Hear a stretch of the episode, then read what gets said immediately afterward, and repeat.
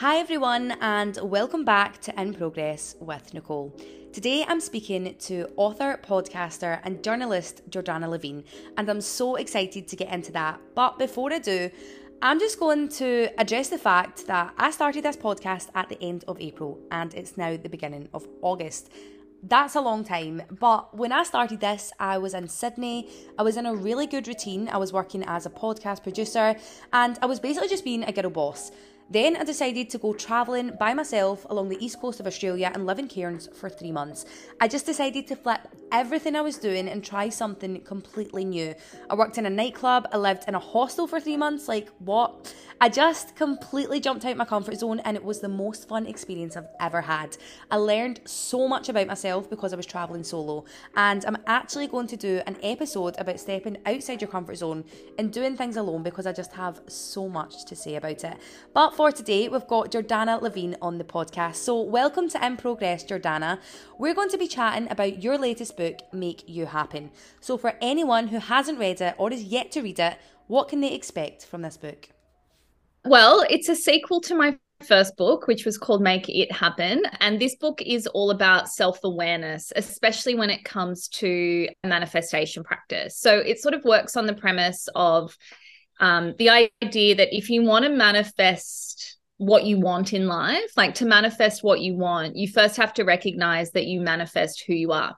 So, what the book does is it helps you discover who you are through all the different facets of that. Mm-hmm. And as you mentioned there, you do have another two books. What makes this one different from from the other two? So the first book was about manifestation, the second book was about dating and relationships, and this book builds on the first. Like I said, it's a sequel and it focuses on self-awareness you speak about your own personal experiences in the book, which makes it really relatable. Like when I was reading it, I almost felt like I was like listening to a friend. It creates like a really nice, like safe space for the readers I found. But can you tell us about your own personal spiritual journey, a bit about when you started to dive into manifestations, when you started creating vision boards and striving to be your highest self? Was it was it like a quick switch moment or was this something that gradually happened? I'd always been brought up quite spiritual, not realizing that there was a difference between spiritual and non-spiritual. It was just how we were raised. I didn't really think twice about it. I guess when I hit my 20s, I did do things quite differently to other people in that I sort of rebelled from spirituality a little bit because I was so used to it growing up and I thought I don't want to do this anymore. Like I don't want crystals. I don't want tarot. I don't want um, personal development books because they had started to become trendy and I'm one of those people who if something's trendy i want to do the opposite. Um, yeah. so i kind of distanced myself from it a little bit. Um, and in doing that, I found the value in it again because, of course, I didn't have it in my life. I saw the value of having it there. And so um, I started to reintroduce it in my late 20s as I kind of went into my 30s and, and yeah, found the value in a spiritual practice. When you say that you found the value in it, do you mean like things in your life were different without it? Or what, what do you mean by that? I'd lost direction a little bit without it. I didn't realize it was giving me direction until I didn't have it anymore. Um, it enabled me to connect with myself on a deeper level and in turn connect with others on a deeper level.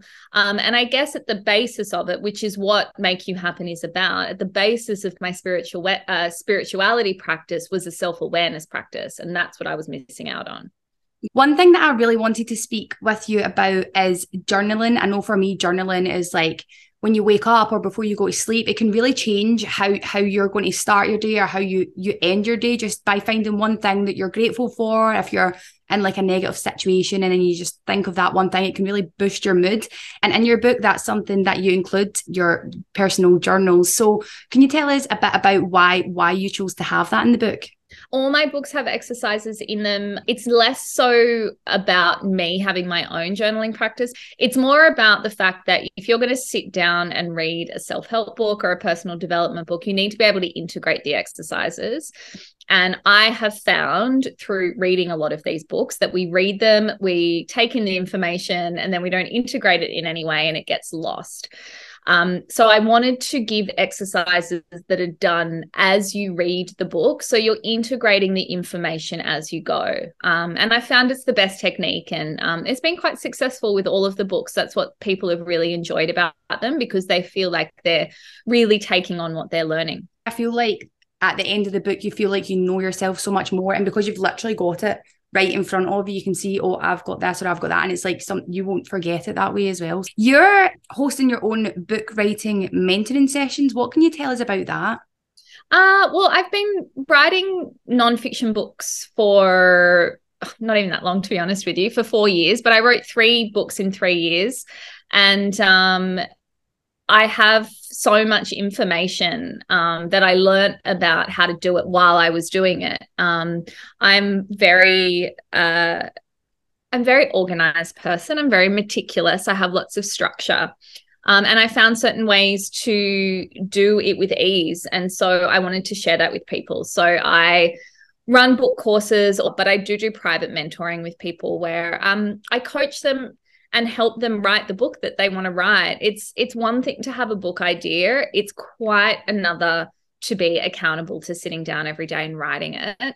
But also, it's really helpful, I find, to bounce ideas around with someone to help with the flow of the book and the structure of the book and what's working and what's not working and all of that sort of stuff. I, am a journalist, like that's my background. So I've been writing for, you know, since I was 18. Um, Um, and it was just a natural progression for me. Yeah, I got my first book deal and they gave me eight weeks to write it, which is unheard of. Don't try and write a book in eight weeks. But I think the pressure of the deadline just made me write it without question. I think there's value in that as well. I try and give my clients tight deadlines as well. I've just, yeah, I mean, I've always, I've always been a writer. I always think of books, especially nonfiction books, as just like really, really long feature articles. Yeah, yeah, no, that's true. Can we expect any more books from you? Do you have any other? I'm writing my first fiction book at the moment. So, um, yeah, that's the next book I'll write. I'm not writing nonfiction for a little while. I, I won't say ever again, but I needed a new challenge. So yeah, I'm writing, I'm writing fiction. Yeah. And how, how does that compare to the the nonfiction? Is it very different or do you still find that you're getting in the flow just as easy? Yeah, no, it's really different. Like I've been working on this fiction for over a year now, where I would write my non-fiction. I told you eight weeks for the first one and three months for the other two. So yeah, uh, it's taken me a really long time. It's a particularly it's a particularly complicated storyline, which was probably not the best idea for my first fiction, but it's a whole other beast. Yeah, it's it's very different. And it'll be sort of rewarding once it's out as well that you've got like oh, that Absolutely. Yeah, it'll be very rewarding. I just didn't expect it to take this long. um with Make You Happen, is there one key point from the book that you would you would like to highlight or like tell to any listeners like one key thing that they could take away from it? Yeah, I think, you know, a lot of the time we're looking for solutions outside of ourselves to anything in life. Um, all of the answers come back to self awareness. Every personal development, every self help thing you see out there, at the heart of it is self awareness and getting to know yourself. So, if you can start to know yourself intimately on all the different levels, then there's actually nothing that you can't do. Yeah. And for anyone who wants to start that journey to self development, but they're maybe not sure where to start or what to do, what, what advice would you give to them? I just think like asking yourself questions, like getting curious about the things that come up for you when you're feeling a certain emotion. Why am I feeling like this? Where did this come from? Is this emotion based on what's happening now? Or am I pulling something from the past? You know, just getting curious with yourself. Yeah, definitely. Sometimes it's good to just write write it all out and write down things like for me, I did a bit of like shadow work and looked back at things that happened in my life. And it's crazy when you look at how much it relates to you now, even though it's like so many years on, and like everything really does just come come from those emotions. Definitely.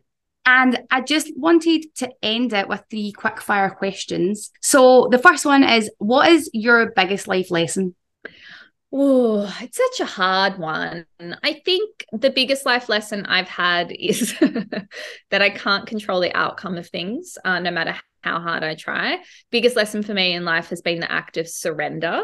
Um, I am a little bit of an A type personality. I do tend to try and like grip on and control the outcome of things. Um, so yeah, my biggest lesson in life really has been letting go, having faith, and surrendering to the outcome. Yeah, amazing. And what is one thing in life that you couldn't live without? Oh my God, this is like so basic and boring. I actually couldn't live without water. Like, I know, like, we physically can't live without water, but I also just cannot function. It's like my brain stops if I'm not continually sipping on water. So I'm going to be really boring and say water. No, no, that's not boring. That's like me, but with coffee, which probably isn't as good for you as the water. I mean, like, also coffee, also coffee. Yeah. Yeah. Um, and the last one is what is your best advice for anyone looking to find their highest self? I would say get to know yourself as you are now because your higher self is in there. Um, but you know, in order to sort of reach it and access it, you really just have to be okay with the person that you are right now in this moment. That was author, podcaster, and journalist Jordanna Levin. I love that conversation. I just think she has so much knowledge on manifesting and being the best version of yourself, which is what everyone is striving to be. So if you want to have a read, her latest book, Make You Happen, is out now. Like I said at the beginning, my next episode is going to be about stepping outside your comfort zone and doing things alone. I just feel like I have so much to share on that topic. Then, after that, I have the funniest, most vibrant, hilarious guests coming on the podcast. I actually can't wait to have them on. But for now, I hope you enjoyed listening and I hope you all have a beautiful day.